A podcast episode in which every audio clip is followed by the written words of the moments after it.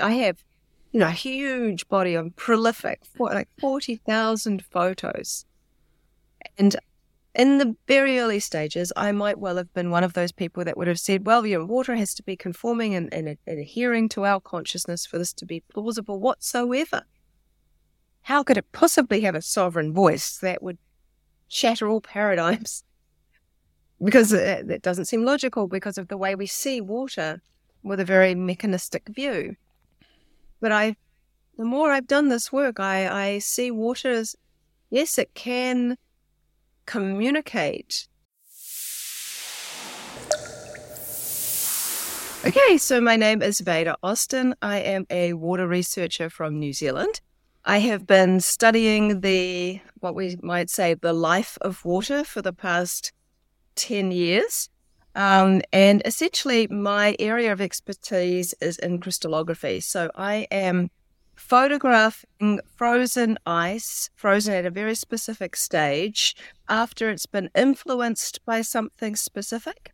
And what I'm identifying is that whatever the influence was, uh, the water in its liquid stage appears to be able to um, kind of absorb that information and then crystallize into the shape of the thing that was the influence. For example, maybe I think of a hand or I use a picture of a person's face as an influence, and then I might see a hand in the ice or that person's face in the ice. And I have over, yeah, actually coming close to 40,000 photos of water responding in this way. So I'm best known for, for this type of work. And we're just starting to figure out on more of a quantum level how this is working uh, as well as I share my technique globally. So now there are hundreds and hundreds of people also doing this, seeing this work. So it's it's quite exciting.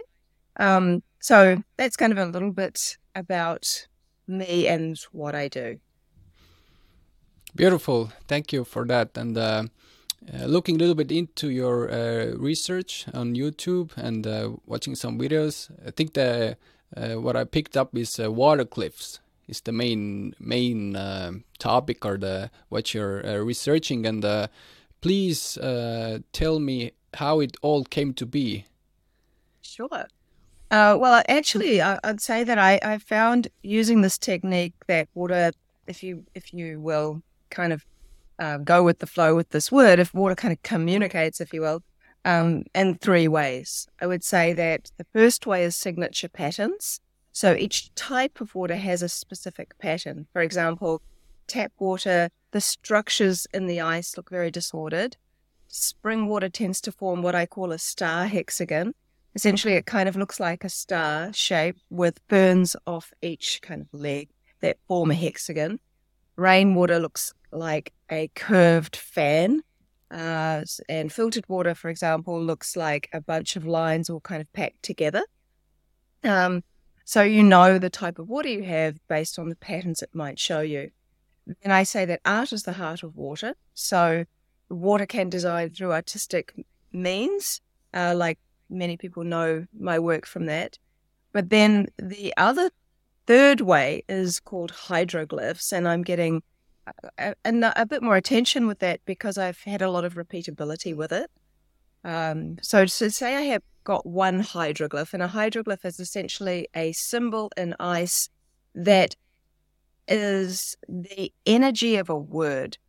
So, why is it the energy of a word and not a word? Well, that's because water doesn't read words, but it absorbs the energy of words. And so I will write a word, put my petri dish of water on top of it for 30 seconds, remove it, freeze it my, using my short term method, which is approximately five minutes and 20 seconds where there is liquid on top and ice underneath, and that depends on your freezer setting and stuff. And then you tip the liquid away and you photograph the remaining ice. And what you see should be the same symbol each time you use that word. So, say I have one, I had to have seen it at least 50 times. And what we've discovered is that these hydroglyphs have layers of meaning. So we found, for example, that the word imagination, which is the empty star, That's what it looks like. It's like an empty star. Has a number of layers of meaning. The other meanings are um, light and hope and guidance. So you you start you, and to get each one of those, I need to have used those uh, words and seen the symbol appear fifty times for each word. So it's taken me close to five years now uh, to have identified approximately 37 hydroglyphs, but their layers of meaning are what has taken up such a lot of time as well. So when I presented this at the uh, annual water conference in Germany in October last year, uh, I was the last speaker. Um, and when you see 64 glyphs all together, and you see, oh, yes, they are the, the, same symbol, we can see the same symbol. Um, I would not say that anything uh, in nature is identical. And I, I'm never really looking for absolute identical things, but they are certainly the same and recognizable. So, in some cases, you could almost overlay them and they might be perfect, but often it's as if um, water water from different sources seems to have its own handwriting. So, if you and I were to write in English um, the word water, for example, you would be able to read my, hopefully, you'd be able to read my word, and I'd be able to read your word. Uh, it's kind of like that with hydroglyphs. We can read the same. It's okay, that's the lotus glyph, that's the free energy glyph. So they're very, very recognizable, but they're not identical, which is exactly what you would imagine would be the case because even twins, they're not identical. Even if they're identical twins, there's some little thing, personality wise, there's often a huge difference. So, um, so that's a very, very interesting thing. And, and so what we're seeing is this idea that it's not just English. I mean, I, I speak English, so I'm I'm communicating in the language that I think in, and write in, and speak in. Uh, but we've had other people from different cultures uh, using those words and see um, these same symbols show up. So it, it's it's a very interesting phenomena that's happening, and um, I have someone who is a quantum physicist who is writing a paper about it at the moment, tried to explain how it works. Um, I'm presenting the work, and so um, I can't, I can't, I, have a lot of ideas around how it's working, uh, but I also think the question needs to kind of come into play of what is water, and I, I think that's a big question that needs to you know, people have a to take a deep dive into it to find out what is water to you, given that by molecular count, not by volume, we're 99% water. And in another analogy, that would be that we have more water molecules in our body than stars in the Milky Way, trillions and trillions and trillions. So we are taught in schools how much carbon we are, but actually we're so much water. You know, we're only a cut away from leaking, an emotion away from leaking, an exercise away from leaking, a toilet break away from leaking, a bunch of other stuff away from leaking. And yet we see ourselves with our fourth phase water eyes because our eye lens is 99% water. We actually see the entire world through the lens of water. And yet we think of our bodies as so solid. So when asking the question, what is water?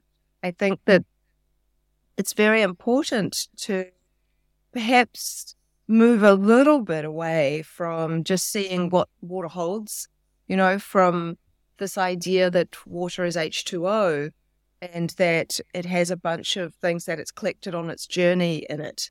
So when we look at an analysis, we're looking at does it have heavy metals? Does it have bicarb? Does it how much how much total dissolved solids does it have? But if you realize that that's what water's holding, so what what is it that water. Is water. And so it could well be, and this might sound crazy to some people, but after doing all of this work for so long and seeing that water is responding as opposed to reacting, uh, then I, I think that water is kind of like an emotion. Uh, when we try and explain what emotions are as human beings, we have to explain uh, like facial reactions to things. Like um, I look, I smile when I'm happy, I frown when I'm uh, annoyed, you know, all these different things that we kind of have expressions for as human beings. Uh, but we also have that internal feeling that comes with the emotion. But we don't see emotions outside of an expression on someone's face or an energy that they might put out. That's not something tangible in our world where we're going maybe buy an emotion or we'll like just, oh, here's look, look at my emotion. Here it is. So we don't, we can't do that. But it might well be that this fluid, water that's running in the streams and the rivers and is in the rain and um, lakes and, and oceans could literally be a, a, liquid emotion. Because what I'm seeing in my crystallography really um, is what I call an energetic state of health, which is sort of like an emotion. And the reason I say that is because I understand signature patterns, which is why I said learning that is very important. Because if you don't know what the signature pattern of the water you're working with is, you're not going to know if it's changed. So when you're using municipal tap water, and I'm specifically talking about municipal tap water rather than the water we have here, which is actually rainwater that comes from our tanks and out of our tap. So municipal tap water is a, has a very disordered uh, structure. But it's very important. So tap water gets a really bad rap, mainly just because um, you know, has it has so much in it that we don't want to drink, and then we have to filter it. So I'm not talking about tap water for drinking, but I'm talking about tap water that is teaching us something. And that something is that because when you know its structural pattern, and then, for example, maybe um, you then let that water melt, and then you put the water um, close to your heart and hold it for one minute in a loving way. Um, or maybe you put it into a small singing bowl and play the bowl. Or maybe you play a song. Or maybe you do just something nice. And then you put it back into the freezer and refreeze that water and then photograph the crystallography. You'll see a really big change has happened structurally, but it hasn't changed chemically. So, what that means is we're seeing water behaving as if it's emotional. You know, it's a very, very interesting thing to observe because the more you study water, the more it feels like you're studying what it is to be a living being. Um, it, it, it runs through all life. It's the connecting force. It's the it's like the life um, force energy or the life blood energy um, and it, it's very much, you know, I, I have a friend uh, called Kalani Souza. He's a Hawaiian elder, and he says that water is not a resource, it's a relative. And I say that water is not a resource, it is source. So when you just start looking at this incredibly unusual um, thing that we call water and realize that we know so little about it, which really overlays into the idea that maybe we know so little of our own potential. Um, and so I, I, I, that's a very extended version. I, am happy to talk about how I, um, who inspired me to start this work, if you like, and just a little bit about my own journey. Mm, yeah, mm, that would be good. But just to uh, on the topics of the 37 glyphs, um, two episodes ago, I talked with uh, Michiko Hayashi, who is uh, running the Emoto Peace Project, and uh, there we talked about, um, or she mentioned that uh, one of the most beautiful crystals came out of the words uh, love and gratitude. And uh, I know in your own experience you have that gratitude and that water relation. So could you please please share about that gratitude and water? The hydroglyph um, for gratitude is also the um, the the the living glyph. So it, it's quite interesting because um, the living glyph is a very beautiful um, and, an identifiable hydroglyph, which looks very much like um, the spring glyph, the, the glyph that comes from spring water, or the image that comes from spring water. It's really the same. They're the same. So when spring water forms, it's actually forming it into an original glyph. So these are like original blueprints. So it's very interesting that when I started to identify living in gratitude, um, they look very, very um, much well. They're identical to this the the uh, pattern of spring water, which is the star with the ferns coming off each leg and this kind of um, hexagonal pattern. And so we've identified that it means living and gratitude. Interestingly, it has a, a bit of a, a, a another meaning, um, and that other meaning uh, is um, uh, is might surprise some people, but it's it's death.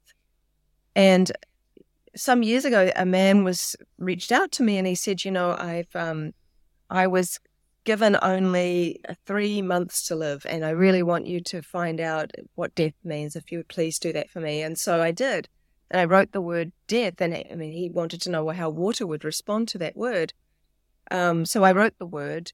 I don't always write words, but for hydroglyphs, I, I keep it consistent. Um, and so I kept seeing the living glyph appear. And I was like, what is going on here? You know, surely this may be a different glyph.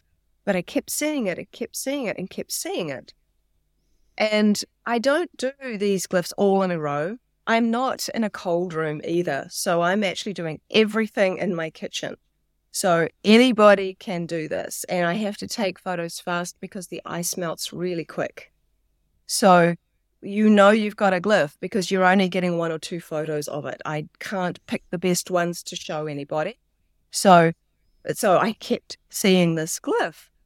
And eventually, after doing it more than 50 times and seeing this living glyph, um, appear when I used the word death, I realized, of course, water doesn't die. We love to label things as human beings, but actually, it appears that the um, the water is showing us that its perspective of death is actually not our perspective of death, not everybody's. So water doesn't die we tend to say it's dead if it's polluted or if it's denatured or structured. We might say that, but water will always evaporate. It reincarnates all the time for us to see. And yet we tend to forget about that. Even, um, you know, even when you imagine that when, when something, when someone dies, eventually the water evaporates out of the body. Even when somebody's cremated, the water will evaporate. It's the salts that remain actually ashes are salts. And that's another interesting piece to the work is that I never use distilled water. I've, I've used it to see what it does, but in my everyday work, I don't use it because I believe that it's the salts that actually help to store the information, help water store information for longer. It's one of the reasons that I use glass dishes and not plastic because essentially glass is made of silica and silica is a type of crystal and it helps the water to store information for longer when I use plastic dishes and distilled water, you might see a kind of signature pattern of the distilled water, but I've never seen any complex imagery coming from my thoughts or from um, or from any other influence. Not to say that it can't that can't happen, but in in the way I have been working with water for so long, I've got the least amount of communication using distilled water. And I and I really think we are not distilled water. I'm really interested in kind of investigating what it is to be alive and human and and a nature a body. And so we're not a body of distilled water. We are an ocean. And so I'm very interested in working with water that has salts and minerals. So um, so when I saw this death, I'm like, of course, this is another glyph for a transition of life in in the way in which water is communicating.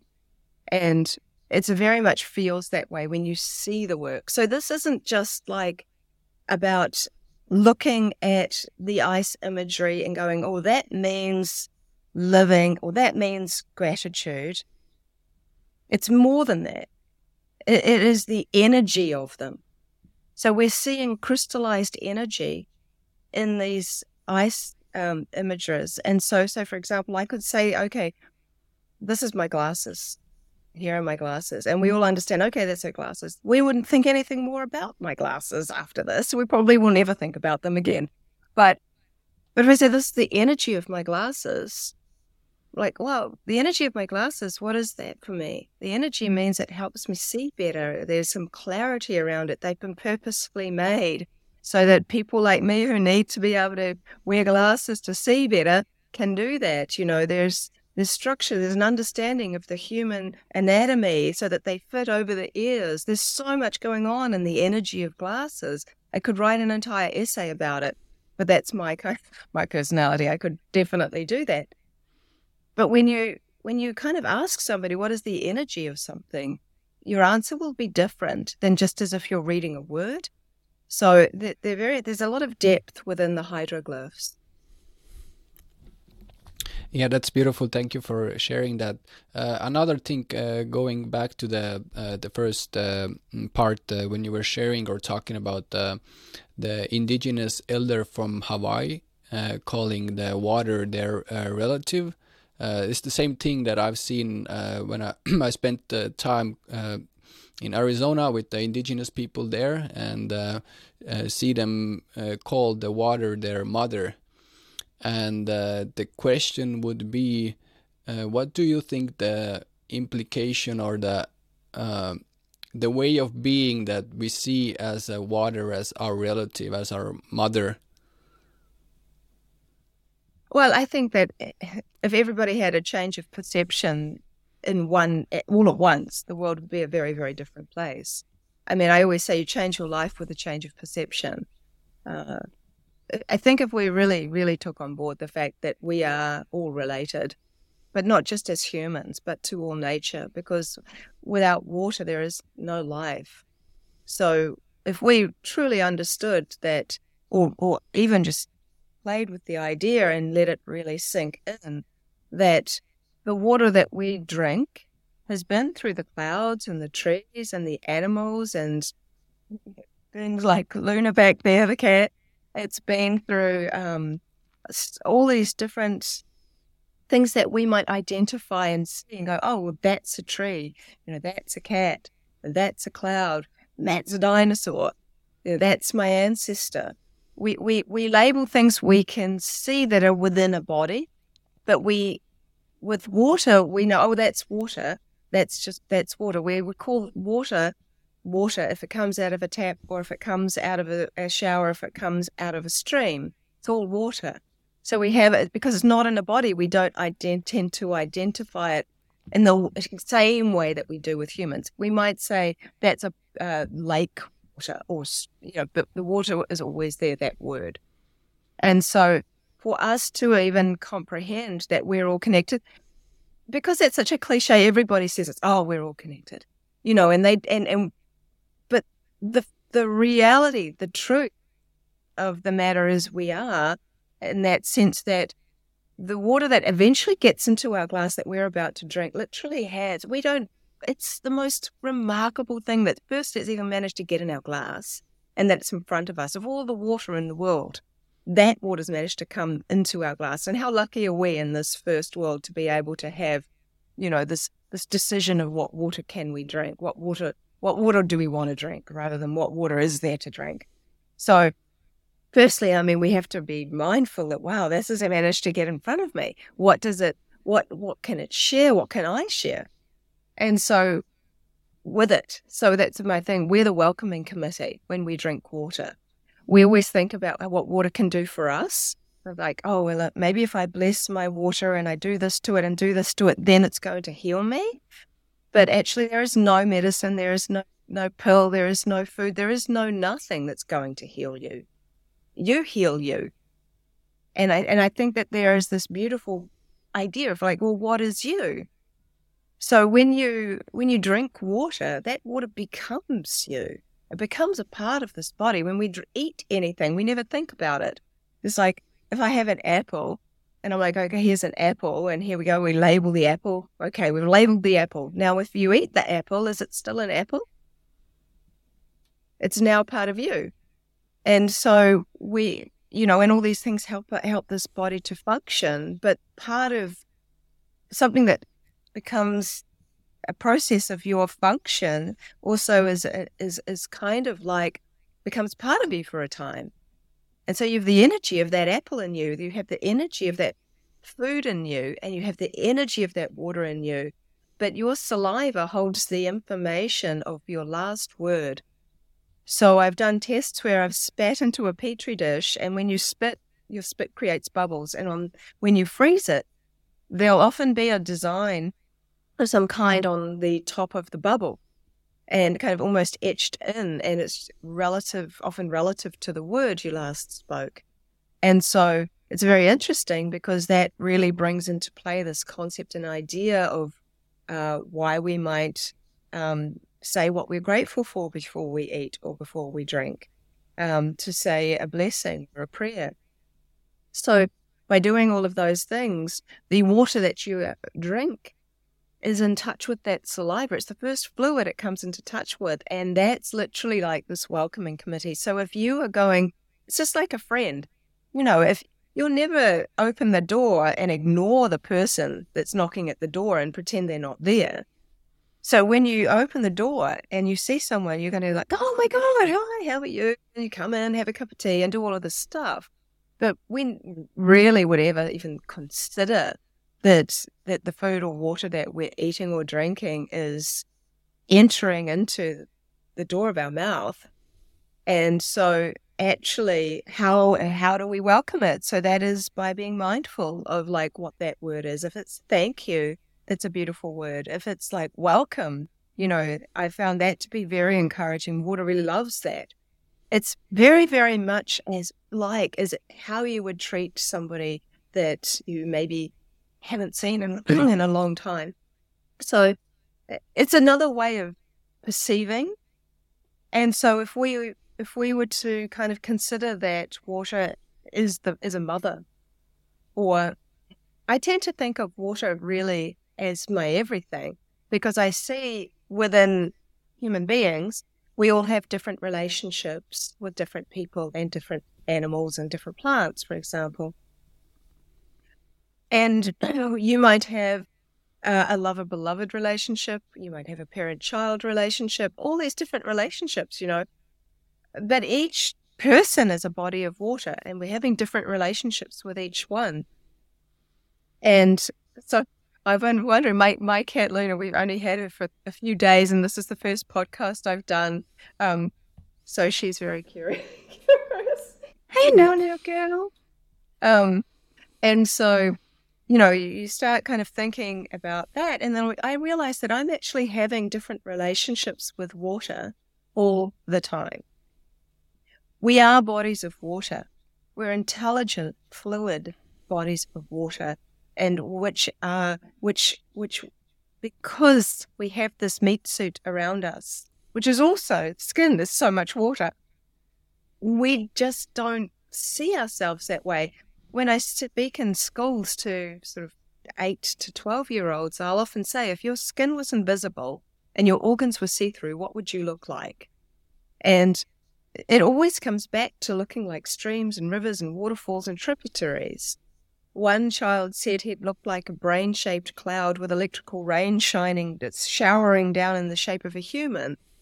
You know, start asking children these questions, and they immediately um, kind of start resonating with this idea that we are this this in flow. You know, we we're kind of like as um, another friend would say, we're kind of like um, we're like jellyfish, walking jellyfish. You know, we're actually this kind of plasmary, watery body, but the water we know it comes in and it also goes out. So there is water that moves through us and hydrates us, but in my the, Maori culture, my dad is Maori, New Zealand native Maori here. Um, there is a word for spirit, and the word is wairua. It means two waters the physical waters, which I've just talked about, and the spiritual waters, of which are both within a person or an animal. And it's very important to remember that, I think, for me, because to me, there's the idea of the spiritual water. And I think that spiritual water uh, is the witness, it's the observer. I think that distilled water is more the observer than the active participant. I think when you have salts within you, which of course we know we do, we sweat. So it's so salty when we sweat. Um, because we have salts within us, um, that means that we are able to store and hold memories. And it's very interesting because one of the things that starts to happen when people get Alzheimer's is that there is a lack or a lessening of that structured water, that, that kind of EZ exclusion zone, fourth phase water. But also, there's often a, a, a lacking of salt, of good natural salts, not iodized salts, you know, salts with all the minerals, and that includes the mineral kingdom too. So it's very important to kind of think about this idea of what is it going on in, in these human bodies? You know, when when somebody dies, and I, I, um, my one of my dearest friends and my godfather passed away. I can't believe it was nearly two years ago now, and um, it was very surprising. Like he he's Italian and just super fit and healthy and strong, and like in his seventies, but just you know never even got a cold.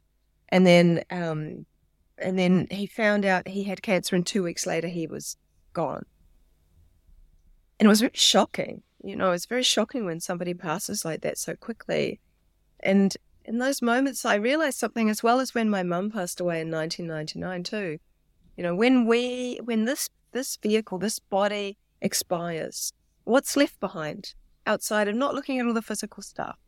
What's left behind is the memories in the hearts of other people and the memories in this fluid body that that that that we've been a beautiful memory for someone else and they hold that and they keep that and that's that's a gift we leave behind that's very very real that anyone who's lost anybody will testify to as being a real thing. So it's like we are part of the memory body in the people we leave. We we literally have become part of them because memories are part of what make up this human body. So it, it's a very beautiful way to see this, um, and and I think that when we start to bring it around to also hydroglyphs talking about living and death, you know, by by by that sophistication, we're seeing that this concept of life and death, that the word death you know, is is a definitely a transition in the world of water. There is, it's like, it's kind of like going just from a liquid to a gas, and that's important because I think when we start observing the complexity and the sophistication within the realm of water, and remembering too that we are this body of water, and remembering that water has many stages. It's not stuck in the liquid stage. You know, there's the gas stage, there's the ice stage, there's the plasma stage. If we're so much water, that means we can be all these things too, both physically and energetically. And so when somebody's got a lot of stuff going on, I used to have a wellness center many years ago, and I could literally see in my mind's eye that they had like where their blocks were. And often we have emotional blocks that prevent us from moving forward in certain areas. And sometimes that can lead into something physical. So I would literally see what looked like a block of ice um, in the area where they were holding. And so I would I would touch that place. Often it was in people's throats, interestingly, but sometimes it was in a heart space or sometimes, you know, on a leg. But um, I would put my ha- hand there and I would say, No, I want you to really imagine in your mind's eye and the mind's eye is important because I want to talk about a guy called Gennady Krokhalev in a second. But um, I would say in your mind's eye, I want you to really work with me here. This is the place that you're saying you have all this stuck energy. Please imagine that it's ice, this block of ice. It can be as big or small as you want it to be, but make it aligned with how you feel.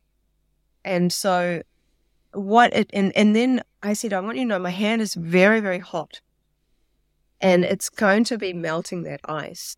And so work with me here. Allow that allow that ice to be in this heat. And so you can feel this kind of melting literally And so when that person would say, okay, I, I can feel that it's gone, when I felt that it had melted, um, I would say to them, you know, when you next go to the bathroom, you will likely notice that you urinate much long more than you expect. And that is because the this energy is moved and is, uh, is able to pass through now. It's transitioned from one stage into another. And every single client that I had would say that they could not stop urinating. It was like, uh, it was just really quite remarkable. It was like they drank 27 glasses of water or something. But we can work with this fluid water. You know, we, we can work with it because it's working with us always and in always. We, we can be this gas state. That's, that's kind of the idea of the water transitioning, f- like the spirit moving out of the body you know, um, I've interviewed a number of people that have had near death experiences, and they, uh, three of them, said the same thing. They said they had this feeling, this sense of rising, which is what a gas does, and then they they looked down upon their bodies being resuscitated, and they all said, "Oh, I hope that person's going to be okay." Like there was no attachment whatsoever to the physical body. And when they did that, it made me really go, oh, well, it's this concept of water being the observer in its more spiritual aspect, more in the gas stage, it seems very, very relevant with this concept of consciousness and water. And so this idea that, that they could observe themselves whilst in this other stage really rang true for me. And and the fact that they were able to come back into the body, I think that was based around electrical charge. I think because we have electrical charge as people, um, even when you your heart stops beating, your brain still has some movement for approximately ten to twelve minutes, um, and any movement is going to create some kind of piezoelectricity coming from the salt in the water in your blood. And so I had Dr. Jerry Pollack on one of my masterclasses and he was talking about one of his um, students or someone who was doing a study using a chick embryo. So you can what you can there's a way you can crack open an egg and let the chick grow so you can watch it. So at four days as it was starting to develop, um, before it even looked anything like a chick, they stopped its heartbeat to see whether the exclusion zone would um, would completely drop with all the other vitals. And it dropped, but it didn't drop all the way. And when they put infrared light beside it, it came all the way back up again and took a very long time just to go back down. And he said, you know, based on this, it might be that we, we, and very long time, I'm talking over an hour. He said it might be that we need to reconsider when someone's dead.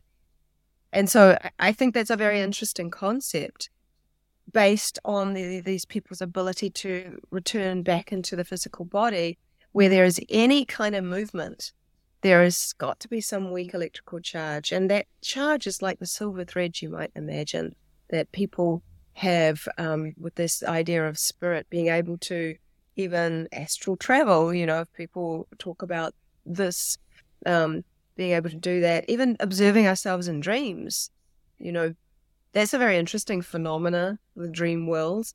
So on my journey of to try to figure out whether or not water was conscious or whether our consciousness is impacting the water, which I get asked a lot. In the early stages, when I first started doing this work, um, I had no idea if that was real. I'd seen Emoto stuff, but I, I think I resonated the most with a, a man by the name called Laurent Costa. He's a French microscopic photographer.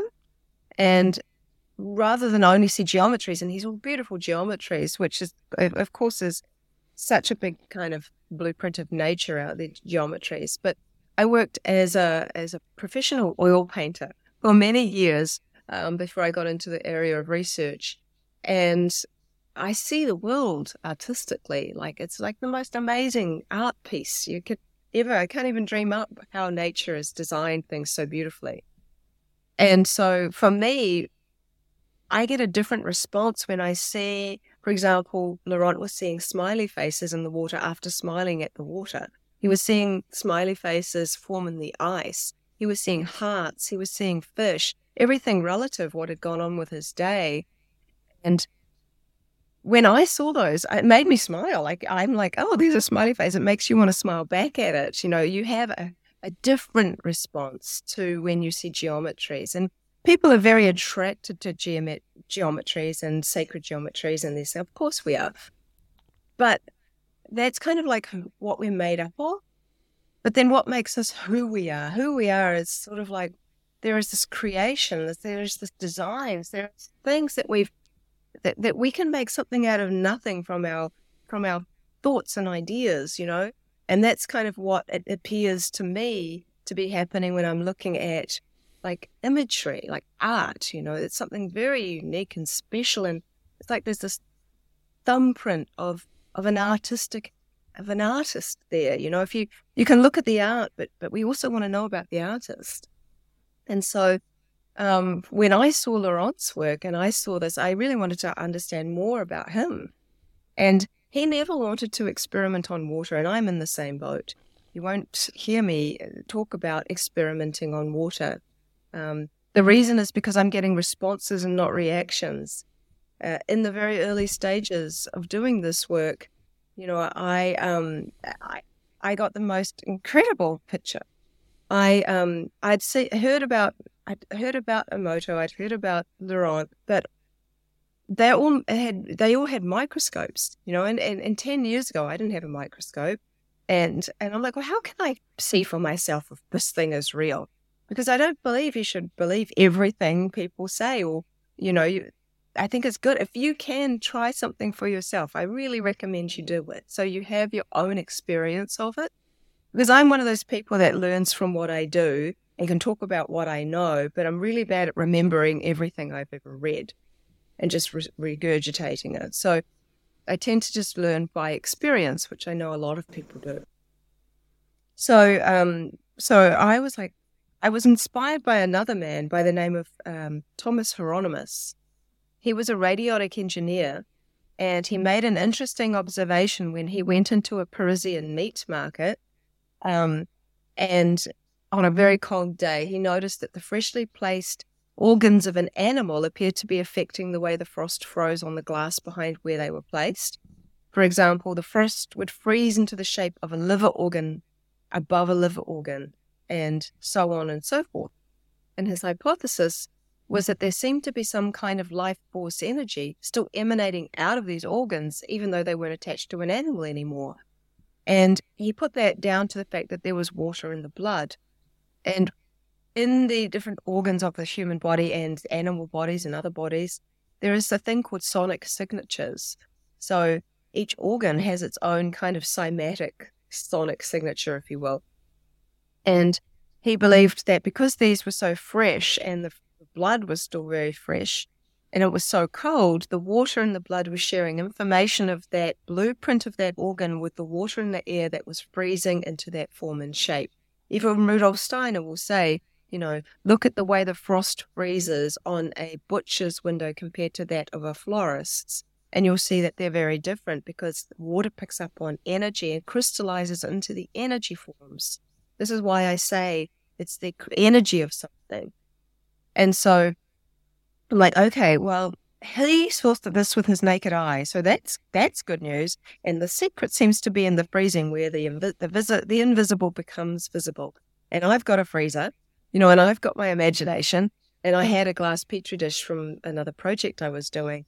So I put some spring water to start with, and I've used all kinds of waters, but I used some spring water, which I think is my preference for working with water.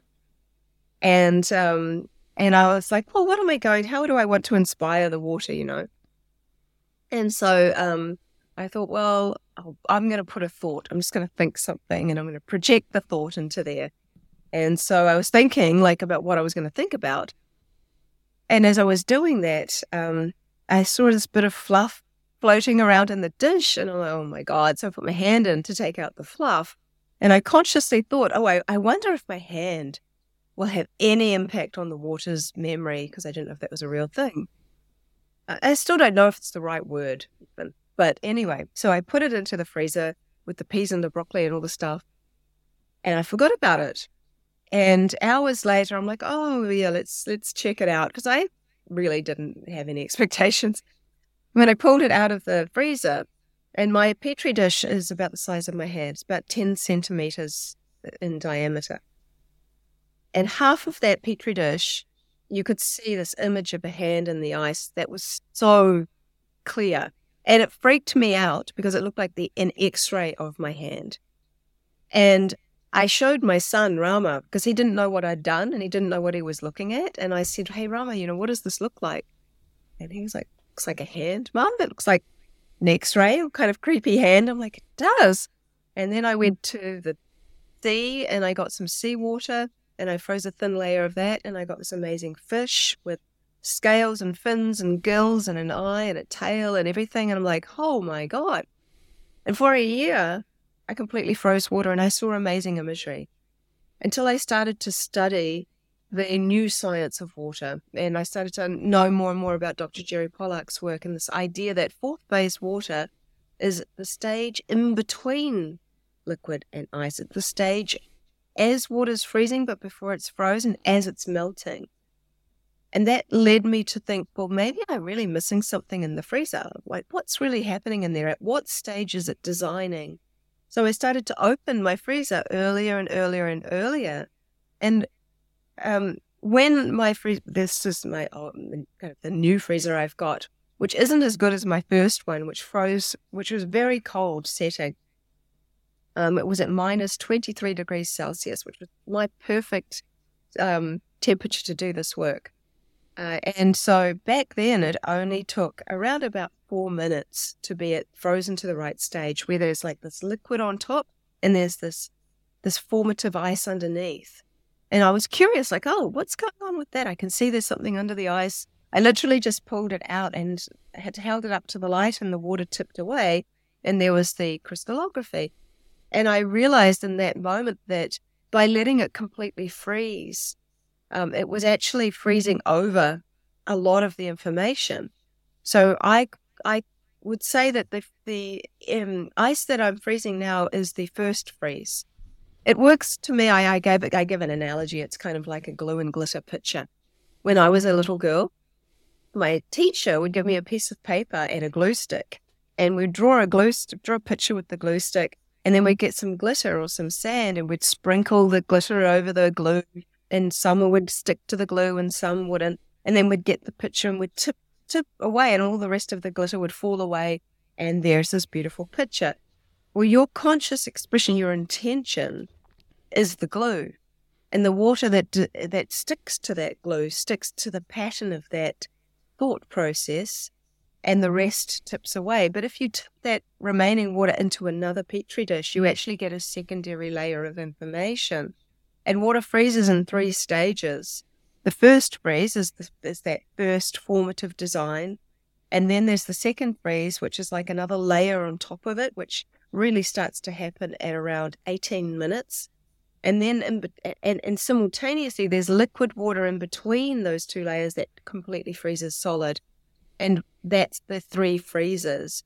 The liquid water in the middle tends to hold the most um, minerals that tend to then kind of give it more of a cloudy, darker look.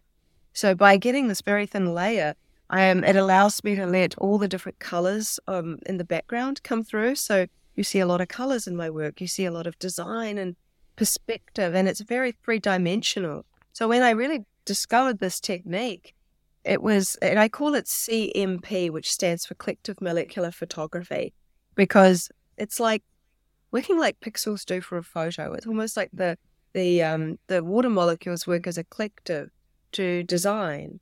And and a really important piece because you brought up the indigenous wisdom was that I was talking to an American Indian woman who said she could speak to bees, and she she really shared something very very powerful with me. She said that she would watch their hives for long periods of time and eventually, a, a, bee came out and communicated in some way to her, and it said to her, We don't mind you looking at our hive, but please don't look at it for so long because your conscious expression is putting too much light in the hive, and we like it to be darker.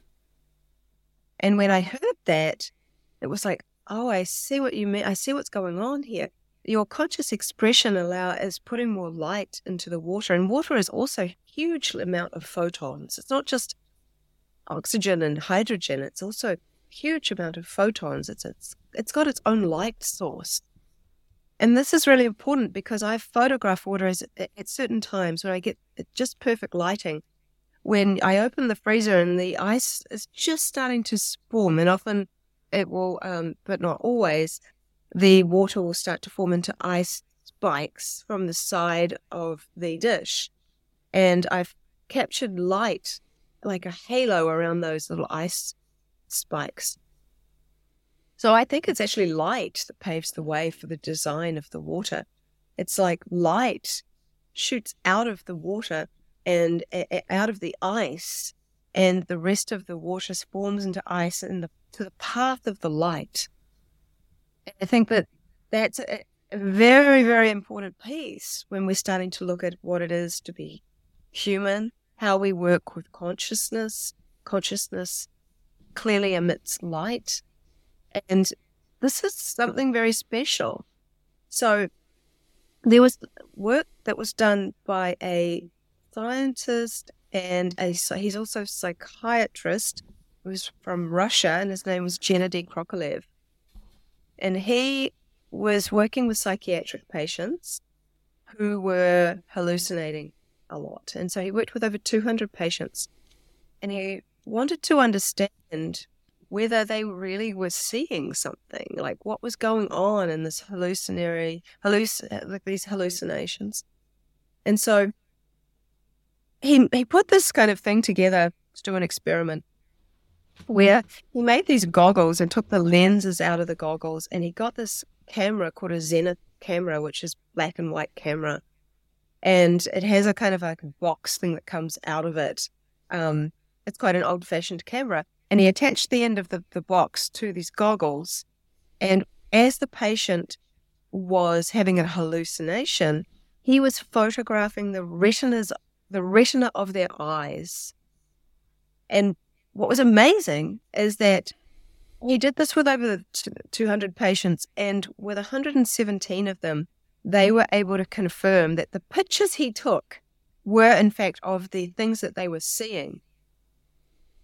And this was then repeated within the last 15 years by more Russian scientists, but rather than use psychiatric patients, they used a remote viewer. And what they did was that they used the same exact setup with the same Zenit camera, except they used a scuba diving mask instead because it was a bit more secure. And they took the lenses out of the mask. And this lady who could remote view was sat down, and there was a person that was photographing the retina of her eye as she was tuning in to the scientists that were standing behind a wall holding up numbers and shapes. And they were able to actually prove, and you can see the photos, that yes, she could see there's the number one, there's the triangle and the square. And there was enough light that emanated out of the retina of the eye to create form. And the the cameras are very sensitive and they pick up light and light sources. Like we can't see orbs. Not every, no, not not everyone can see orbs, but the camera can pick up orbs. And so I think that animals, many animals can see these things as well. We just are not in the kind of, we, our, our sight just doesn't quite allow us to see the more subtle realm. So it, it's extremely interesting. So their hypotheses about that were twofold. One was that maybe there is a secondary layer of consciousness, like a, another realm that we just can't see. Or, or, and perhaps and and the this last one's probably the one that most of them went with, um, was that the brain, when it receives information or thinks, the brain um, sends that information to the retina of the eye, and the retina, which is also mostly water, it, it kind of creates and takes that information and puts it into a picture form, and that creates a kind of hologram that on a more subtle realm is perceivable by certain animals, I believe, and can be picked up on the camera. So if you imagine that if, as we're like having a very, very clear thought, so this only worked if they held a picture in their mind's eye. It wasn't that you have a thought about like, you know, did what to buy at the supermarket or anything. You had to have a very clear picture in your mind's eye. So that was a very interesting kind of idea around consciousness.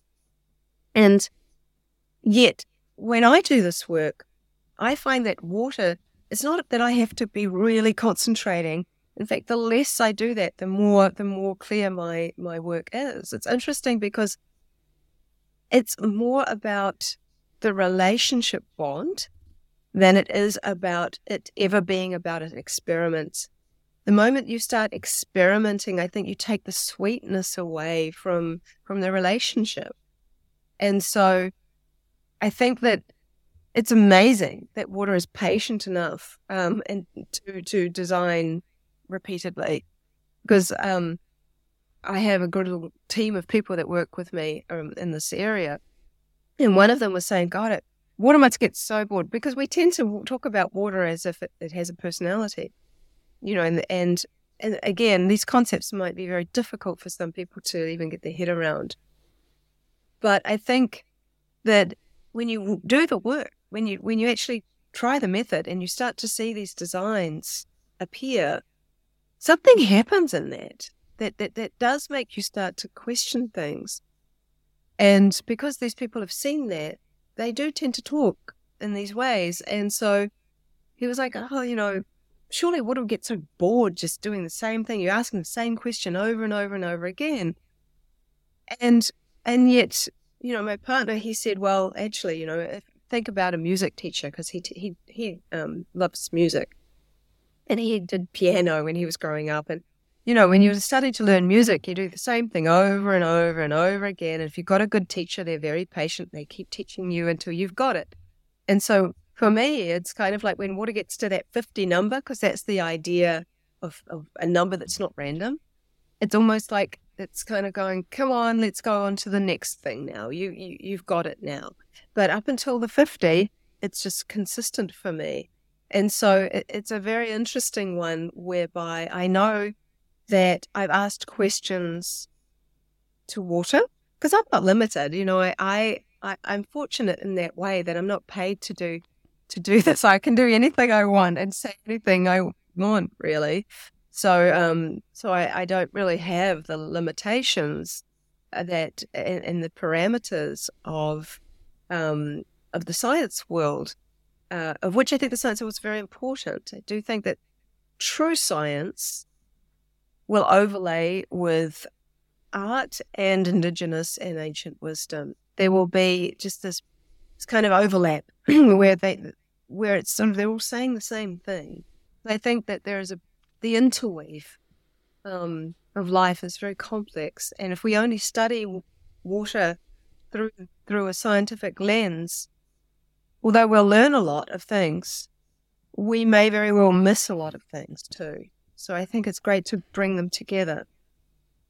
So um, I, I think that whilst we are learning um, about water in these it, certainly from my perspective i'm like able to ask questions. Like i'm able just to do things that sound a little crazy to some people but people are fascinated with the results nonetheless.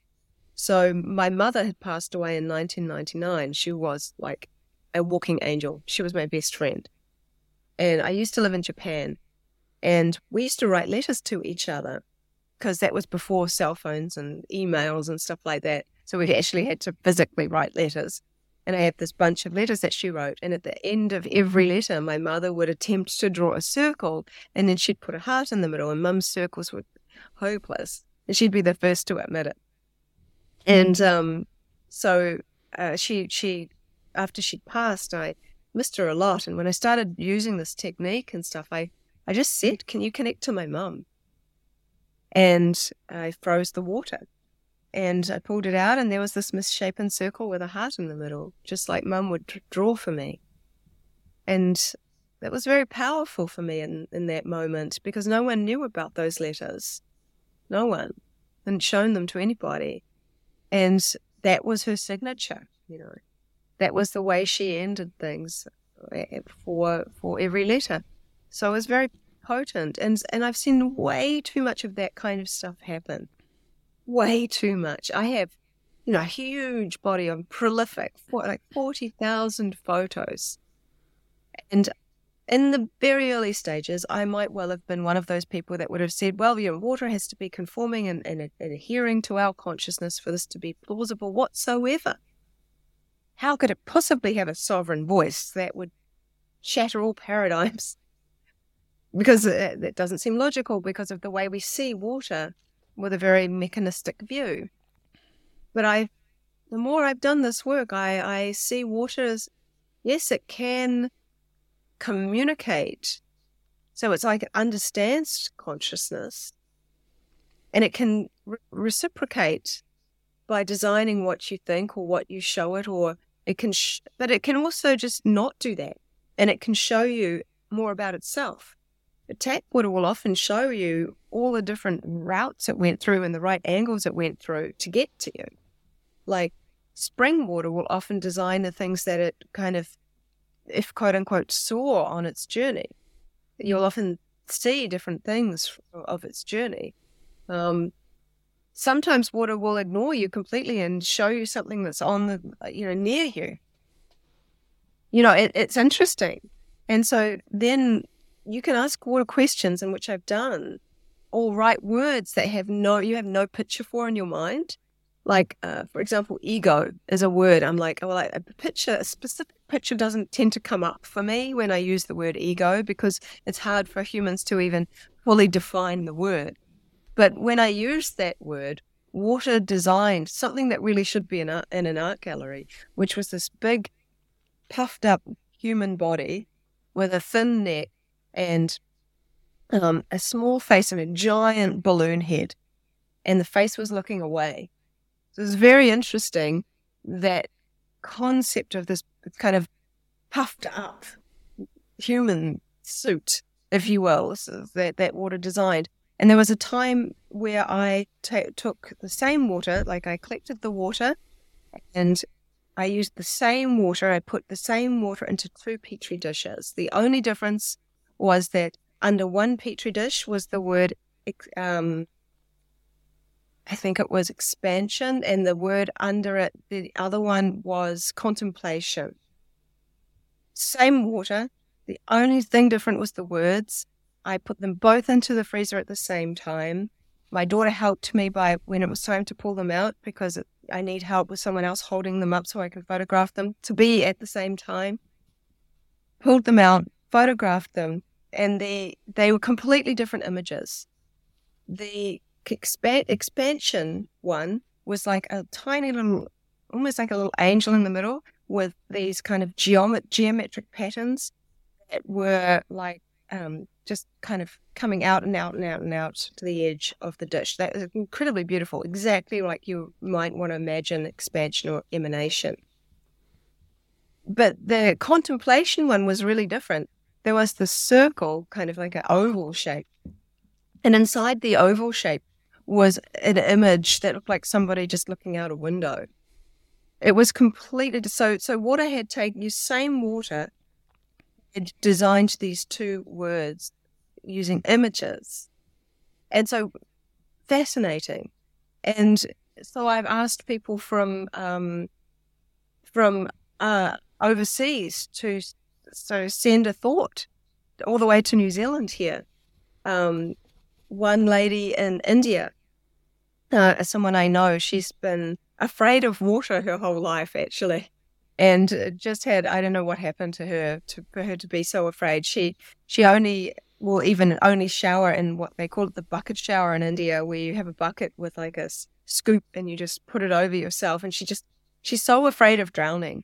And so I, I, I rang her and I said, Would you mind sending a thought into my petri dish of water and I'll freeze it and we'll see what happens, you know. And so she said, "Okay, I've I've done that." And so I froze it, and I pulled it out and I sent, I emailed it to her, and she rang me up and she said, "How that's that's amazing." And I said, "Well, what did you think?" And she said that she'd actually just started doing therapy for her water phobia. And the therapist was saying, you know, you have to start first with imagining.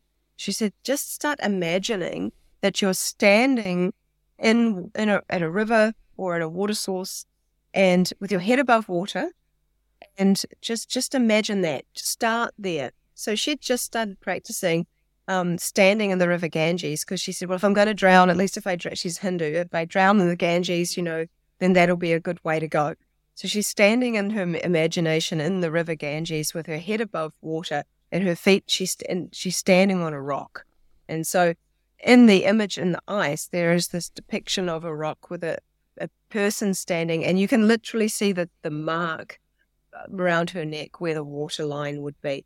So very, very interesting. And we've done the same thing with somebody in America who projected a thought and got an amazing image.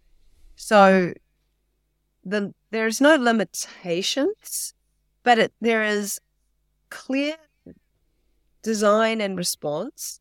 So I, I personally, and again, I say to people, you know, and, and when you see the work, you understand why I'm so enthusiastic. It's it's very difficult to really um, get on board with those like concepts and ideas until you actually see the work because uh, pictures speak a thousand words and water has so much to say. It literally is the element that can speak for itself.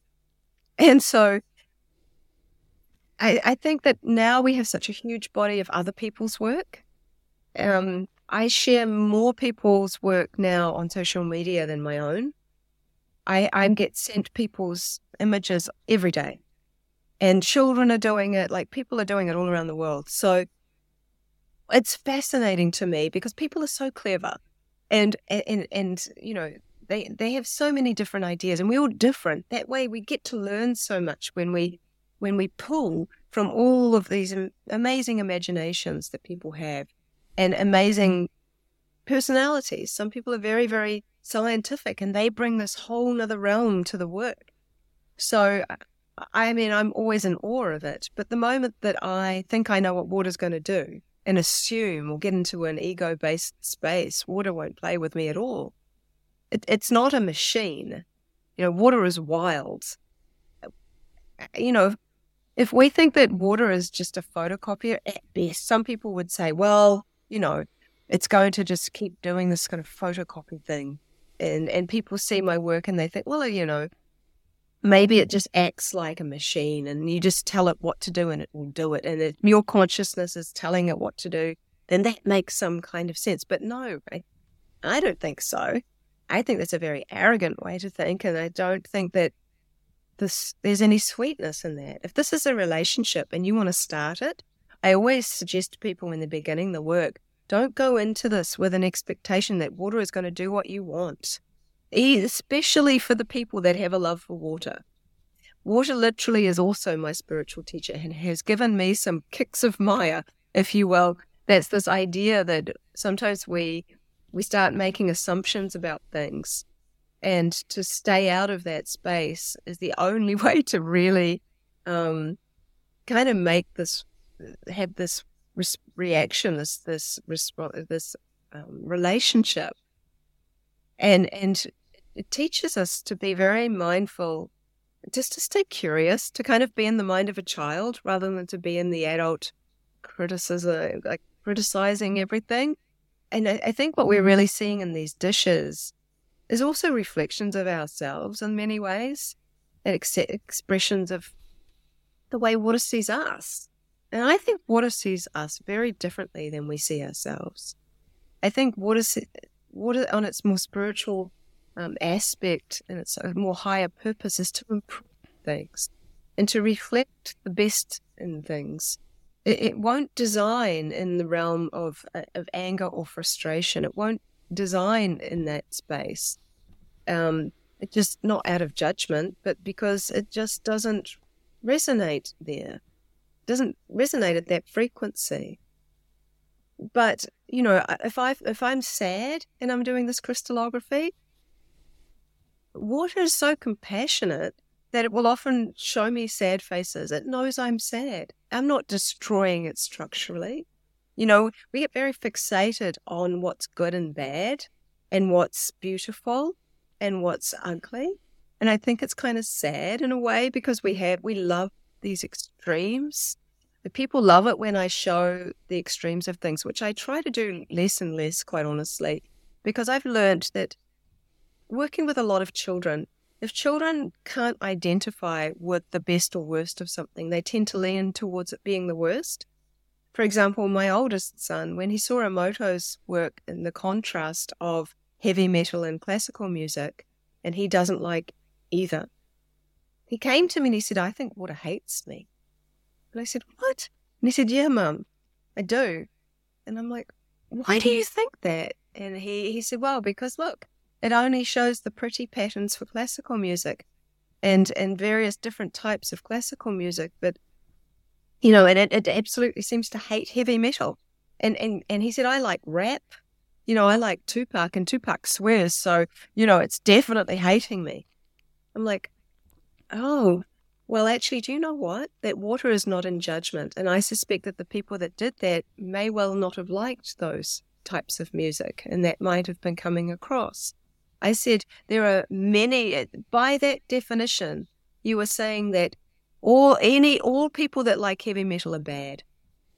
And I think that's utterly wrong. I think I think that we we tend to when we look at extremes, which we love, we love to see the love and the hate. Oh, look how bad the hate is. Look how good the love is. But for a child, if they don't see any in between, they they immediately assume that if they're not being loving and they feel this way, then that means that there is a destruction that is going on. There is no hope. They feel there's guilt.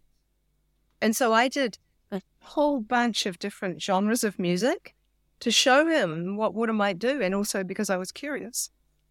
And uh, I found that water actually likes to pick up on words out of songs, and it likes to design through different imagery as well. Um, and so, for example, when I started to do, um, and I, I, did, I did Tupac.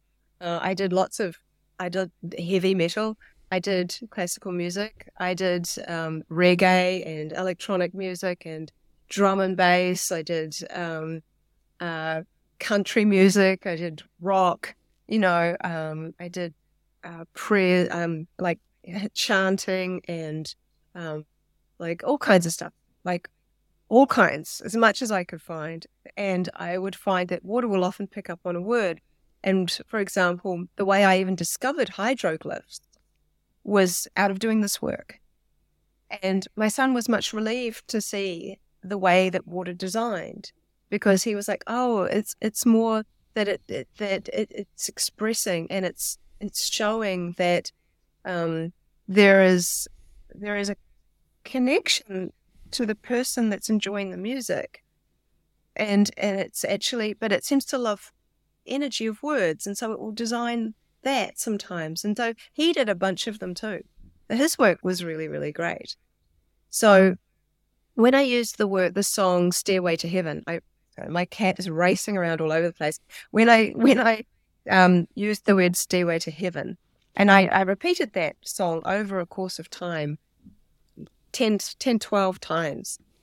Every time I would see this thing that looked like a stairway in the ice. I'm like, what's going on in there? Like, and after by the end of it, like 12 times later, I'm like, I wonder if that means stairway. So I wrote the word stairway, put my dish of water on top of it for 30 seconds. It's a number I give people when they're starting out how to do the work. It's not too long, it's not too short. And then um, I, I froze it. I saw the stairway glyph. And I kept doing it and kept doing it until I'd done it 50 times. Because again, like I said, that's the number that's not random in my mind. But I think I think that that is a symbol for the word stairway. How cool is that? And then I went on to think, I'm like, well, you know, relative to that song, what else could it mean? So then I wrote the words climb up and I got the stairway glyph again and again and again and again. And that's where I realized that hydroglyphs have layers of meaning. And it's very interesting because when that's where you start to understand the power of words.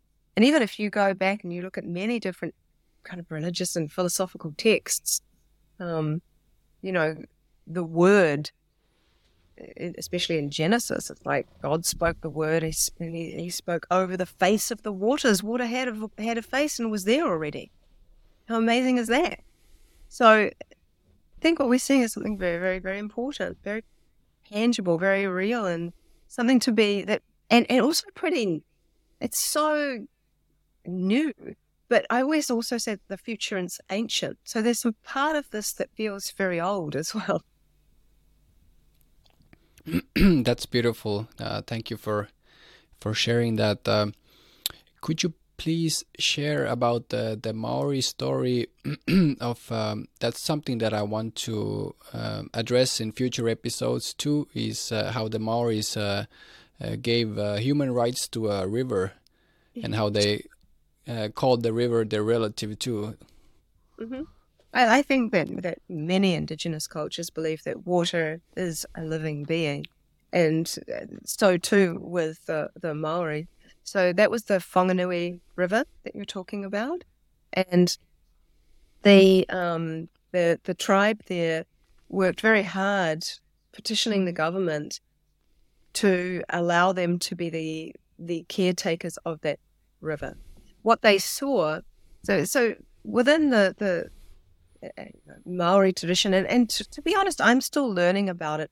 My father is Maori, but I didn't even know, I didn't know him until I was 12 years old. And even he wasn't brought up with his Maori father. He didn't know about his father. He was brought up by his stepfather. So, so a lot of this is, is uh, coming into learning of my own culture now, which, which unfortunately is, is the case of, of, of many Indigenous. We come into it later because we're we're very curious. But um, and so what's interesting is that there is this identification that the that the um, I am the river and the river is me is, is a saying that they have. So there was another tribe. We'll get to the Whanganui River in a minute. A long time ago, where there was a type of bird called a huia bird, which is extinct now, and as that bird was going into extinction, that tribe felt that they were going extinct too. There was that feeling of that because they identified as much with the bird as they did with the with the land and the river. There is sort of like we are all connected feeling. Um, but with the Whanganui tribe, what they what they were observing was that the riverbed the gravel was being taken out, so the belly of the water was being scraped. They saw that effluence was going into the mouth of the river, and they that was appalling to them. But even worse, the headwaters were being diverted, which to them was um, aquatic decapitation. Uh, the head is the most sacred part of the body in Maoridom, so for that to be happening was just horrendous. And because they do believe that the water is an ancestor and that they are the caretakers and it is their duty and responsibility as Maori to maintain the uh, mauri, which is which is another word which means life force energy, or it's they're kind of kind of like a the emotional health of of their um, of the water, and and and that's their responsibility. And so they took that so seriously that they petitioned the government over a long, long period of time. But eventually the water was given the rights of personhood. And uh, that means that actually means that the, the, the, river has to vote or can vote. Uh, but it's the it's the tribe who take good care, and they have done. They take very very good care of the river, and um, do treat it as one of their own. And Interestingly, those rights were given to the River Ganga in India, um, and I think the River Yamuna. But I think it's more difficult to maintain the health, the, the, the at least the cleanliness of those rivers. The energetic health is there though, and and I think that the that seeing that water has these two parts, you know, the spiritual and the physical. I think by by understanding that the water itself has a physical and a phys- uh, and a spiritual aspect. The spiritual aspect is this this kind of word of, uh, uh, of, of of moldy. It, it's this kind of like has a life force energy, and so um, I'm about to do a documentary where we where we're going to look at that. There's a, a stream that runs under Auckland City, and Auckland City has got lots and lots of buildings, as all cities tend to do. People don't even know about the stream that runs under it, and so we're going to be looking at the crystallography of the water that's coming out of their taps and the, the water that, that is exposed to the city. And then we'll take that and then we'll see what we can do to improve that, that, that, that energy of that water. And there's so much that can be done. You know, it, it doesn't take very much to, to, for water to shift structurally, especially water that's gone through a lot of um, kind of industry. Because what I'm looking at specifically, and I'm not talking about the restructuring machines, I'm not talking about, you know, all the different things to make water, uh, um, the physical waters um, better to drink. I'm looking at water's energetic state of health, its emotional state of health. We can improve that just as we can improve that in humans. So tap water is very much like a sick person. Somebody could come to that sick person and give them some food or, um, you know, make them comfortable or whatever. If that person's feeling sick and or if they've been told they have a disease, they might well still be sick and have that disease, but emotionally they'll be improved because a person's come to show them some kindness and attention. Um, anyone in the healing, um, natural healing arena will say that an attitude of gratitude is a wonderful place to start to heal. The fact that we see structural improvements in tap water so that it actually can even start to look like spring water from kindness, from gratitude, from an emotional um, attention is very encouraging, I believe. And I think that we you know, I, I um, visited my son's, my oldest son's nana in hospital yesterday. She's in a kind of a hospital slash hospice retirement home place. She's been there for a year, and she's gone up and down uh, emotionally. But you know, we went in there. All she really wanted to do was be to pushed up to the top level so she could go to the library and pick out some books. So her her bed was like really heavy, and it was kind of like a cross between a, a bed and a wheelchair. And we like my son we had a sweat on trying to like push her push her up this ramp to get into the thing. It was a whole process and and she's just so happy enjoying that she's getting out of that one room she has to look at a day in and day out. She gets to, to pick out some books you know, we, we get her something from the from the cafe there, and then we, we take her back. I took her some of the my, my orange blossom spray, and I sprayed it over her and left it with her, and you know, gave her a little head massage. And she was like, she said, you know, I'm so happy. She just she just acknowledged it. She, I'm so happy, you know, and it, it made us all so happy that we could bring a little brightness into her day and and you know you go into these places where people are just left i can't believe it. Indigenous cultures eh, just just shake their heads. They can't imagine leaving the old people in a retirement home. And and you know there, there were so many characters. You know your character is so fully developed when you're older. And and like we were walking through the hall taking nana back to the room and this this elderly guy on his walker's kind of going along and he stops and he's he's starts getting very enthusiastic, talking in French, you know, and he's saying something really funny about, like he's saying, oh, something very complimentary to me. He's like, oh, so beautiful and da da da, yada da. And I don't really speak hardly any French, so I just said I didn't really understand, but thank you anyway. And all the nurses were laughing, and and he's just a character, you know, and and you see these these people just light up when they have someone to interact with tap water's like that. We give it the worst rap ever. It comes out of the tap and we go, oh, you know, well, we don't want to be drinking that.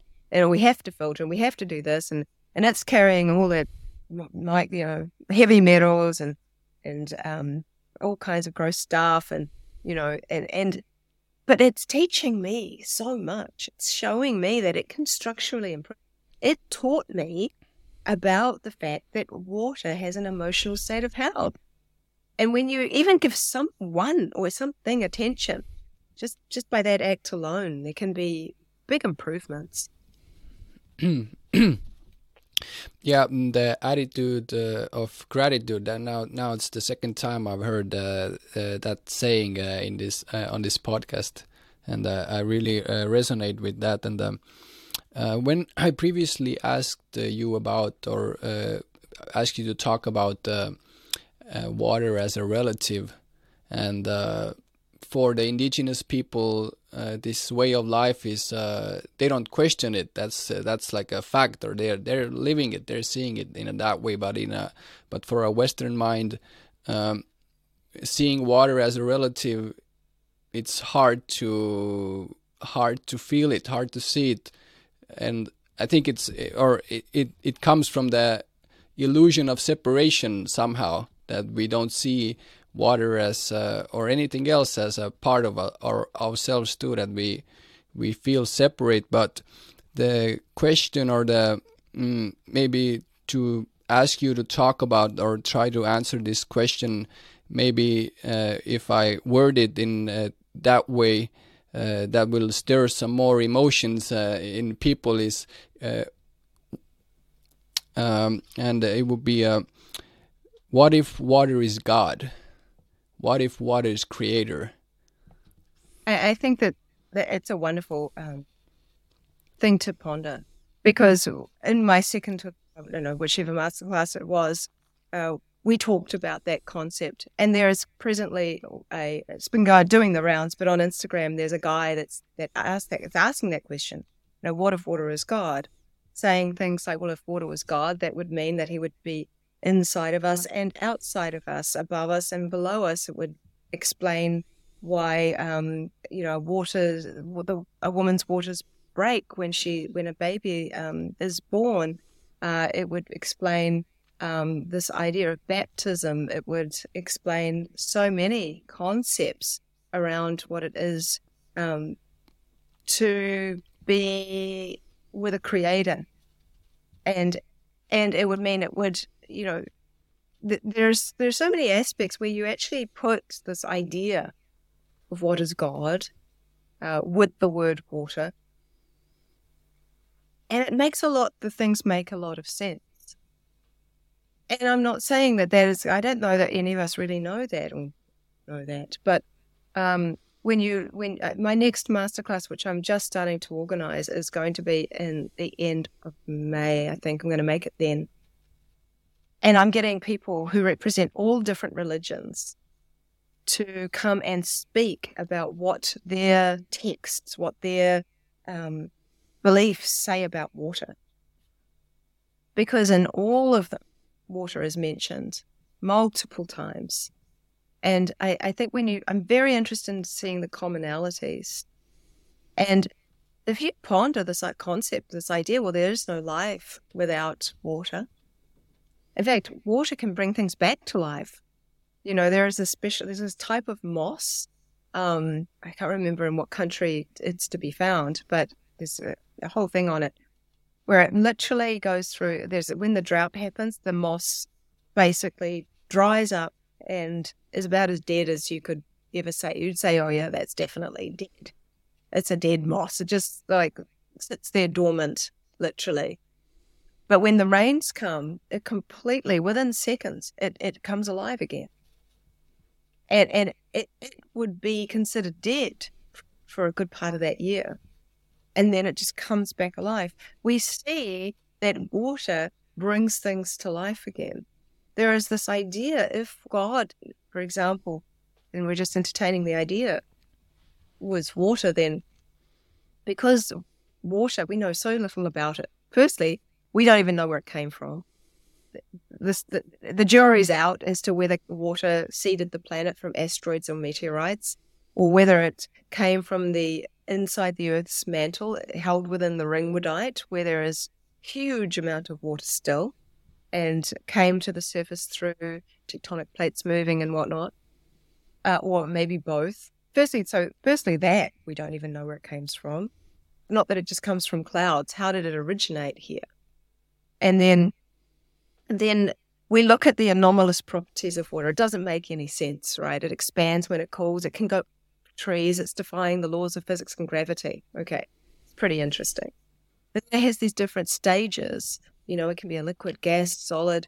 Um, it can be uh, this this plasma. But even then, the secrets are in the subtleties. Even then, there is something like 300 different types of ice. And within each type of ice, there are many different things to learn and many subtleties.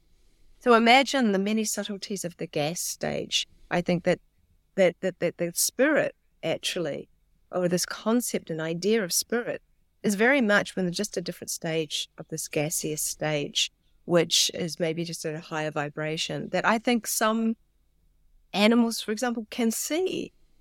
And and so then there's this idea that if we are part of God, or if we are one with God, or we're sparks of God, that would make sense that we also um, behave as God. And then when we look in the mirror, where it says, you know, in some texts that God created us in His image, but if you look in the water, and you look in water, you'll see an image, and and you see your face you know, it's very interesting. You can really dive deep into these ideas.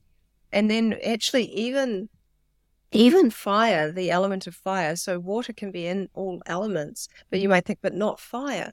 But actually, salt water, um, this with a certain type of um, microwave type uh, energy, creates this kind of fire that that uh, is actually burning off the hydrogen bond and it's this burning off the salt water and it looks kind of like lightning. And so even from within these areas um, of what water is made up of, and there's hydrogen throughout the universe, everywhere, and the planets and everything they're getting seeded, you know, by all of these different um, the, these these gases that we call them, this this gas of hydrogen, and then and you even think about it like what is water when you think about it in, in, in just its molecular compound. Okay, you have two hydrogens and you have one large oxygen. Those two hydrogens are feminine in the mode of levity, and the large oxygen is masculine in the mode of gravity. Together, they create liquid water on this planet. There is such divinity in the way in which water moves, creates, and water is always going back to source. All the rivers and tributaries are always making their way they always make their way back to the ocean. The ocean, then the water evaporates off the ocean, and we see that there is something that never dies. That is essentially an immortal. And that you look at all of these aspects of things, and the Holy Spirit, Rudolf Steiner talks about the dewdrop as being the, like the Holy Spirit. The dewdrop is the first water that sees the first light and it, it is the sweetest water to ever you ever taste. So you know there are many many things that if one's curious to go down that rabbit hole or that heart expansion, I think that that is very very powerful. There is a lot to really look into when you have that have that idea, have that curiosity. yeah, um, this is. Uh what I hear, the um, the Tohono people, the Navajo people, the Hopi people in Arizona, they call the water not God but Creator. The water is that creates. And I think there are many words for God. I think we we all can understand that and appreciate that. Mm-hmm. Creator is is one of the many. Mm-hmm. Uh, you know, my daughter. I, I did little interviews at one point with with my children. She's 12 going on like 109 and um and one of the things that we asked her we were talking about this idea do you think water's god? Um and um and so my son was saying oh william in this in this area people believe that god is this and in this and he was trying to be very logical. And she was like but what if it's like all the same thing you know, what if it's just all the same thing and we've just given it different words and it's water labeling itself? And I'm like, oh, that's interesting. Because the, this idea, in many ways, is that water, if, if, if there's another way of putting that. What if water is expressing its consciousness through us and every living thing to observe itself from every different perceivable and imperceivable perspective? And in that realm, then it's kind of like, well, that's a really interesting idea to be the observer of yourself through watching other people. Like you're observing me, I'm observing you. What is it that's observing? So it's kind of like we're seeing with our through our water eyes, we're seeing the information is there, and uh, the scientists could say all the processes that are going on in this body about how we see each other. Um, but maybe we're more observing each other. Maybe we also have the ability to really observe ourselves and what we're going to do. What tributary are we going to take now to eventually get to source? But all things about water lead to source. But the other thing is that I think this is almost like the self realization part is like when you realize that you are already part of source, so you are already source, that means you're already there and you're on a journey, and that's all. And that when you get to what we might term as source, then I mean, it's a constant creation. Water is always in flow, it's always moving. It stagnates when it's still. So there is this constant movement within the space. So there, there's many, many views to look at it. But um, but more and more, I think I've studied lots of different philosophies, lots of different religions because I've always been interested in how people think and in what they believe and figuring out what resonates for me. Um, and I've been to India multiple times. I've traveled the world. I've spoken to many indigenous cultures. You know, I just think that's really simple. I think you just be a kind person. I, I think that that really, and you finding your purpose is probably a greater thing to look for than to look for happiness. I think there's great greatness in having found purpose, and that purpose can be as big or small as it needs to be. But when you have purpose, it's the thing that gets you up in the morning to do the stuff you don't might you know if you're tired and you but you're still going to do it because there is a bigger picture involved. And I think as humans, we tend to work very well when we and when we when we're motivated by something that really gives us joy, that that we know there's something bigger to this than might meet the eye.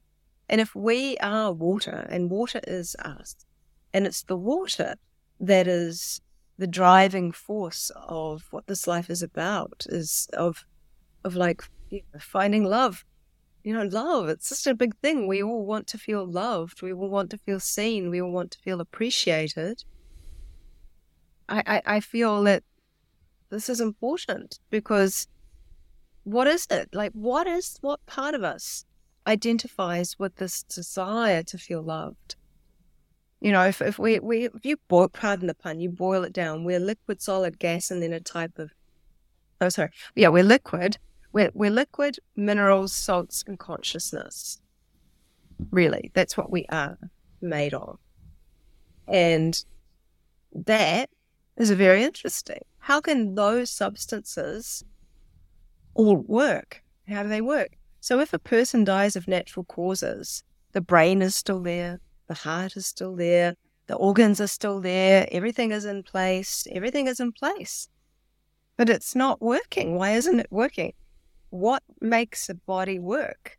Not just because you have the anatomy of a person, you have this spark of energy in you, this source, this life force in you. And so I think that that life force is the spiritual aspect of water. And whether or not water and spirit or water and consciousness are the same or they are different, they are intimately intertwined to such a level that they behave as one. yeah, um, to my ears, it sounds like uh, that us communicating with water and coming from that, that she communicates through us back. That it's it's like this relation being the separation of, or this illusion of separation shattered and uh, and us giving our attention to her then then she starts speaking through us Yeah, I, I remember someone in India saying to me, you know, it's like we're walking around with umbrellas in the rain, and and God or spirit or creator or the universe or whatever you like. It's showering us all the time in love, all the time showering in us in love. And we have this umbrella up. We only need to take away the umbrella and let ourselves be absolutely absorbed, absorb all that beautiful, like, energy that's showering upon us. And I always liked that, you know, it's only just a matter of just doing a simple action. It, it's it's the same with just perception. And and and you know, I think that understanding that everybody is at different places and there isn't a, a right or wrong, you know, our, our, we, we're so we're so quick to judge people. We don't know what people have been through.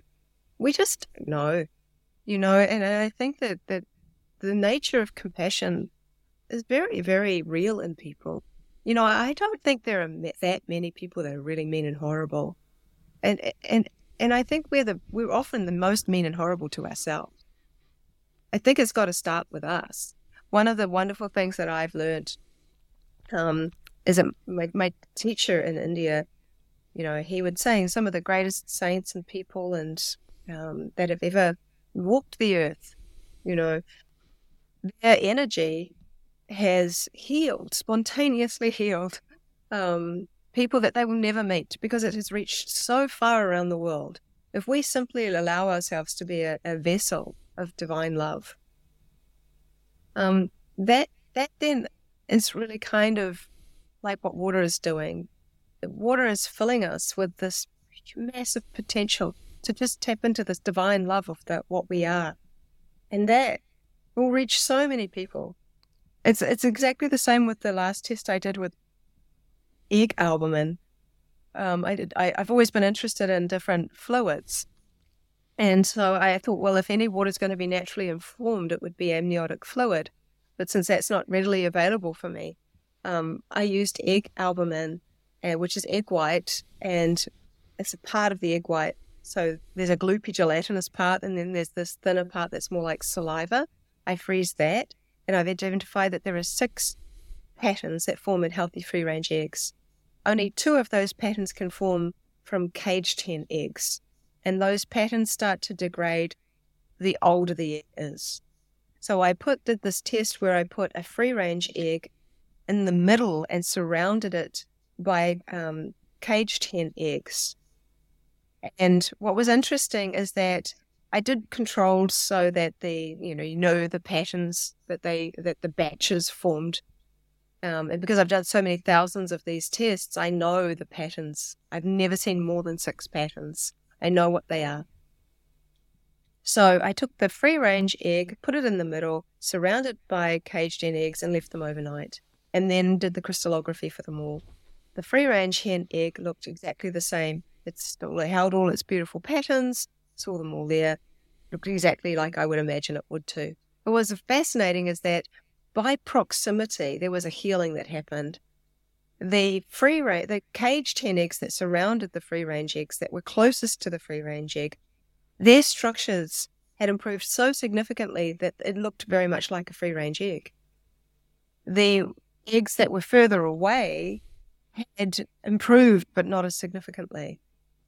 So I repeated that test and the same results happened.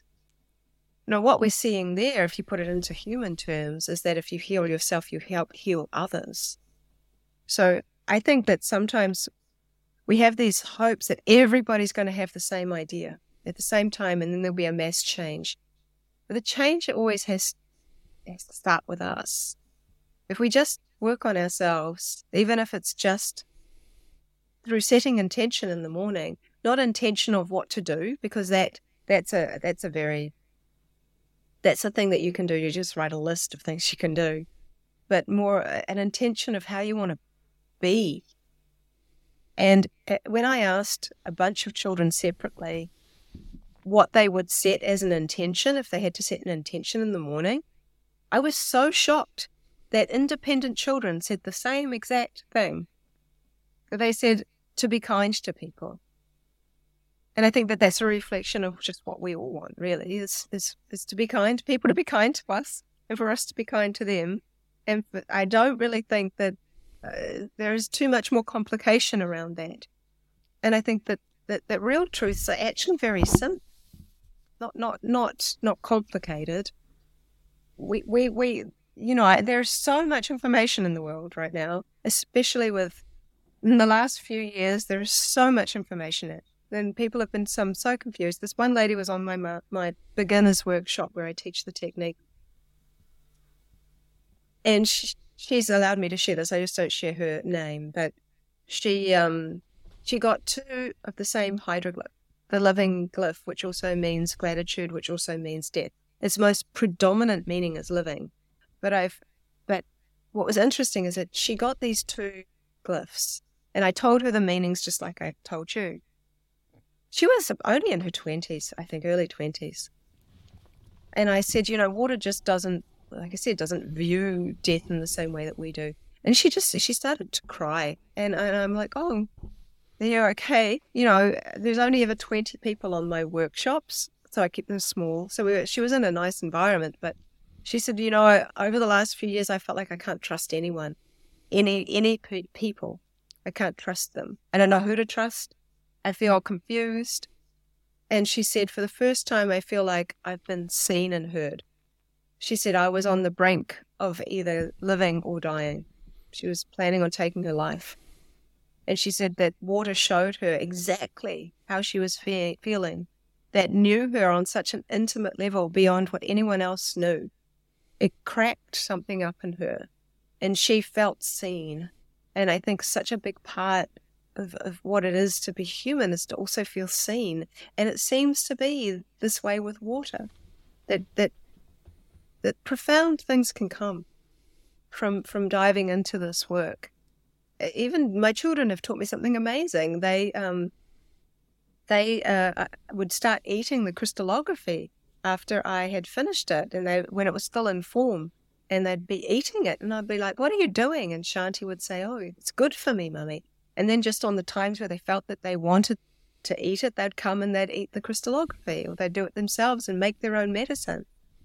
So I, I, I was curious about that, and um, I, I, you know, I'm interested in patterns. Obviously, is one of what I do. And so, with people that are working with me, that many of them are parents, and they said, you know, my children are eating the crystallography, and I'm like, really? Because mine have been doing that for years. So I've put that away and think that was very interesting. And then my, my husband, who's very, uh, was doing a whole study on plant medicines using words and using my crystallographic method. So he he he knew about the ice eating thing, and so he uh, was writing a word for for a whole week. He'd do a whole study on one word, and so for this one week, he was using the word ayahuasca, and he would eat the ice afterwards. And I don't know how many times he ate the ice that week. It was all quite a lot. And by the end of the week, he genuinely came to me and said, "You know, I, I think I need to take this a little seriously." because he was starting to get very subtle experiences of what, uh, I mean, of what an ayahuasca journey might feel like.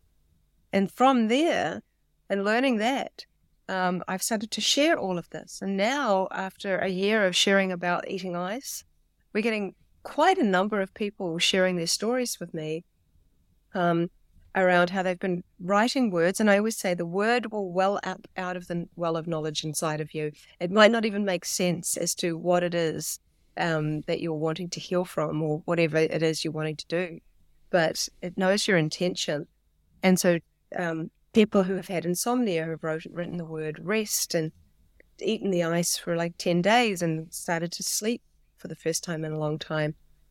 Um, the, the longest study I've had is a lady called um, uh, Sarah, I think. Is, she, is it Sarah? Why am I not remembering? Rachel, sorry.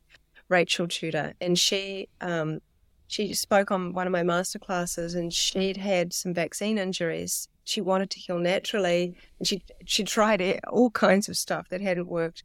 And somehow she stumbled upon my beginner's workshop and she started to write the word connection. And she used that word for a few months. Um, she did this for six months using words that came out of her. And she used it as a, almost like a spiritual practice each morning. She'd, she'd do this process.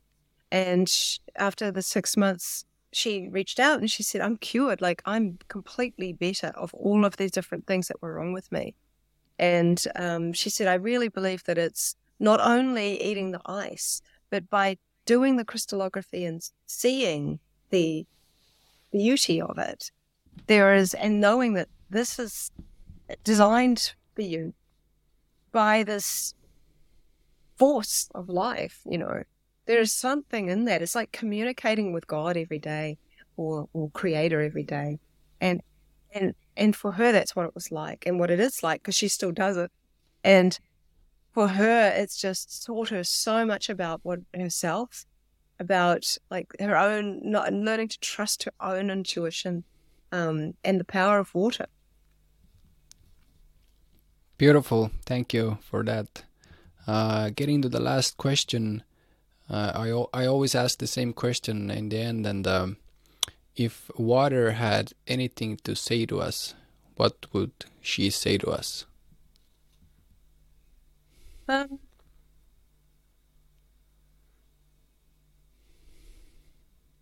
it's funny because I see waters talking all the time, saying so many different things.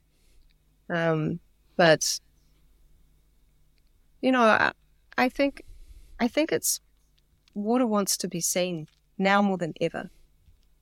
I, I think that water is is is saying, "See me, I'm here." Because I think just as we want to be seen, water is this time in our history now showing that it can be uh, understood. We can we can we can communicate with water. And like I am literally seeing communication happening on a very, very intimate, incredibly sophisticated level. But there's such simplicity in it.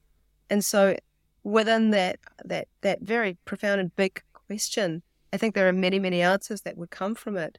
But I think one of them would, would is water is now more than ever before wanting to be seen, wanting to be heard. And I think that as we do that, as we see and hear water, not just in the hearing with our ears, but in the hearing with the within the water within us, we'll hear the noises within uh, that water makes. We'll hear the voice of water within us. And, and it's, I think, more than ever, for anything new to happen, we have to hear something new. We have to feel something new. And we have to see ourselves. Like water saying, see me, it's not just about looking at water sources, but it's also about seeing the water inside of you. You know, there is something that needs, that is a mirror. Water is like a mirror. And there is a deep, pure, clear mirror wall, a mirror like a wall, but like mirror of water within us that we can look into, where there is deep knowledge and and and peace. And I think that that it's bringing us back to to, to being able to see ourselves in in real truth, you know, not just in the ways that make common sense, maybe, but but a way in which will shift us in in new ways. I think that much of what I've learned, all of what I've learned about water, has come from the fact that I've started to see water and I've seen the water inside of me. And it kind of gives you inspired thought. So these new thoughts start coming into your mind, will start just kind of coming out of you. And then you start going, oh, well, maybe if I do this, or what if I try this, or what if I try this, you know? I think there are new thoughts and ideas that are ready to come out to be re- to to birth out of us, and they come from the water, and the and that's where I think some big positive changes can really be. But ultimately, I think it's also just about being kind. Now, it's such a simple thing, but just being a nice person goes a really, really long way, and, and to staying out of judgment as much as possible. I mean, I'm a body of water as well. And so I know that water speaks through me, just as it speaks through all of us. We all have common things and that we want to feel in the world. We want to feel loved and we want to feel heard. You know, we want to feel seen. If we could just apply those things to the fact that water would like the same thing, I think that, that, that water can be the mouthpiece for nature. You know, pretty sure that our pets, our our animals, our our, our trees, they all want the same thing too. So it's very basic, but I, I think it's powerful. Thank you, Veda. I really appreciate what you do, and uh, it's uh, really beautiful to see your uh, relation with water and the way you lead by example, and uh, and how you can through that um, affect other relatives, other people, and uh, and it's truly beautiful. Thank you. Thank you so much.